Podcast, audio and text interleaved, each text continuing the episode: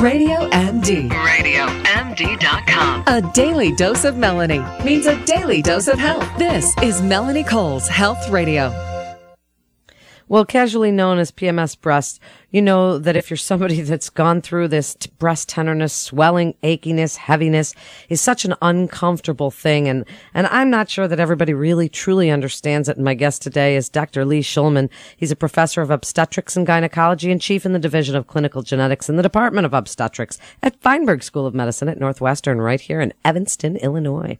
Um, oh, at the University of Chicago. Welcome to the show, Dr. Shulman. Hey, Melanie. Nice to be here. Thank you. Nice to meet you too. Nice to, I'm so glad you're with us. So now, as we talk about PMS breasts and that whole feeling that women have and men don't seem to get it. This is a real thing though, right?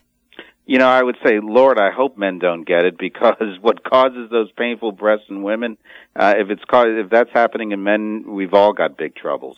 No, but I mean, men don't get it. When we say Yeah, how don't. uncomfortable, they don't get it. They don't understand what we're going through. When we say, Jesus Christ, I feel like a cow here.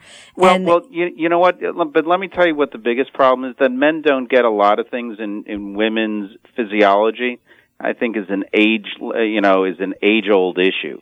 Uh, what I think is perhaps one of the greatest limitations to this is, in a sense, the the opinion or the feelings of women.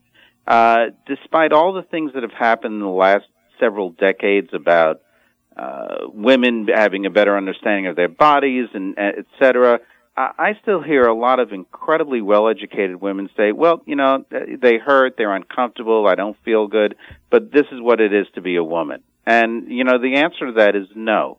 Uh, it's not. While it is a result of actually very normal physiological function, uh, it's not something that women have to uh, sort of accept. Uh, and and to this day, we still have too many women who are going to be accepting of pain and discomfort for absolutely no reason. So, it, okay, so is this just general pain and discomfort from hormones, or is it something fibrocystic? Is it something that's that's going on in our breasts? Well, it's a little bit of both.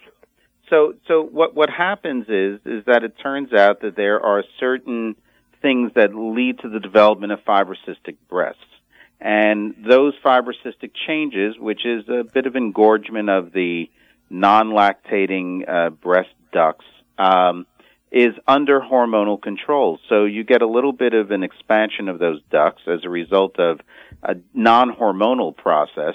And when the hormones uh, come and go, uh, as they do with normal menstrual cycle, uh, they can expand even more. And it's that expansion and then that retraction that leads to that fullness, that pain, that discomfort.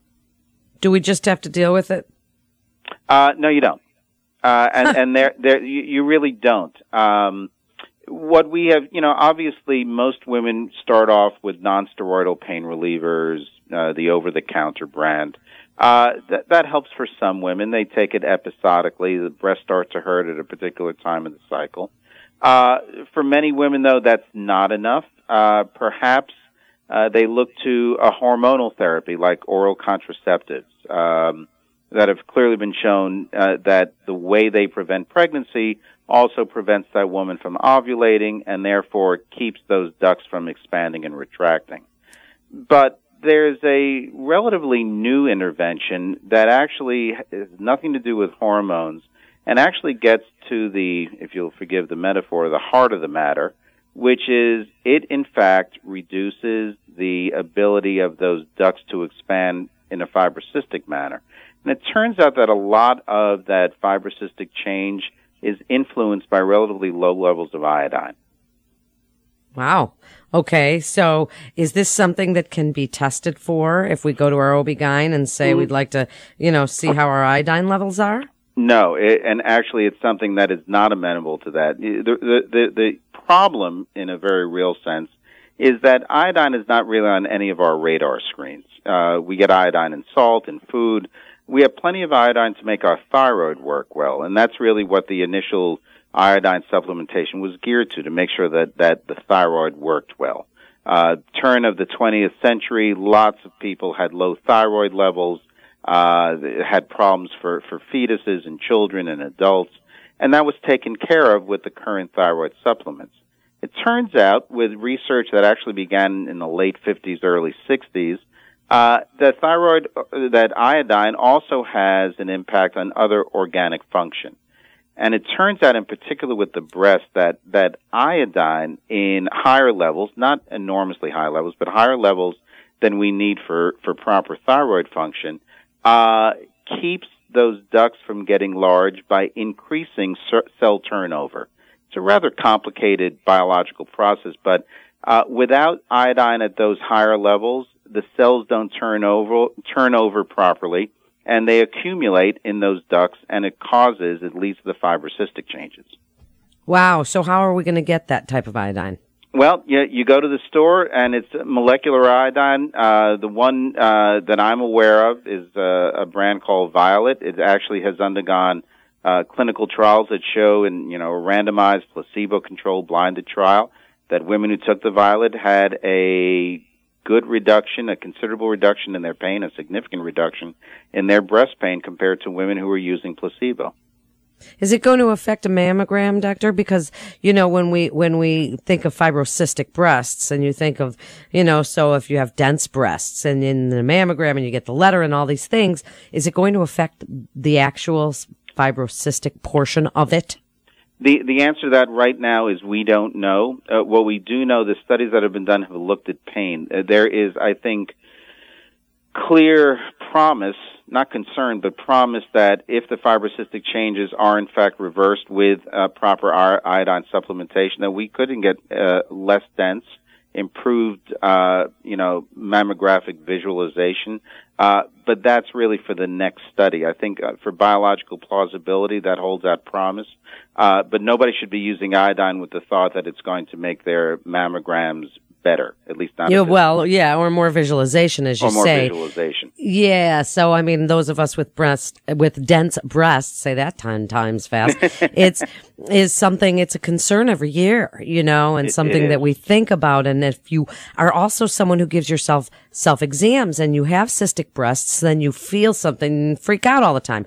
So, so I just don't want women to think, as you say, that this is something that's going to maybe reduce that that feeling or that need that it's you know for uh, for symptom management more than maybe reducing that density or cysts is it ti um, is it an oral medication and how I mean Oral do you just take it it, it, yeah, it's a, it, it's an, you know, it's a mineral supplement, over the counter, no prescription. What I've told my patients, and, and my patients have, have for the most part done well, and other physicians who've used it have similar, similar findings. Uh, probably going to get benefit, you meaning pain reduction. Takes about three cycles, two to three cycles to start getting a sense of it, but I have about a 75 to 80% response rate. And considering that it is a, you know, a, a mineral supplement, you know, clearly something that we've not seen any impact on thyroid function, uh, it's something that I encourage women uh, of, you know, reproductive age women of all ages who are having breast discomfort, you know, to give this a try. You know, you're taking a vitamin supplement every day. Uh, this just gets added to that. What great information, great advice, Dr. Shulman. I mean, it's something that we women think about, and maybe now there's something that can certainly help with some of those symptoms. And if you missed any of this great information, you can listen anytime on demand or on the go at radiomd.com, iHeartRadio, iTunes, or the free TuneIn Radio app. This show is every day at 11 a.m. Central Time, 12 p.m. Eastern, and we learn together. So scroll around, look at the Radio MD website and learn something with us. Share these shows with your friends if you know someone who suffers from PMS breasts and they get that tenderness and swelling and, oh, the feeling is just unbelievable. Send them this segment. Let them hear it. Send the link because it's great information. And you know, we're giving you this information from some of the country's most credible experts. This is Melanie Cole. Thanks so much for listening and stay well.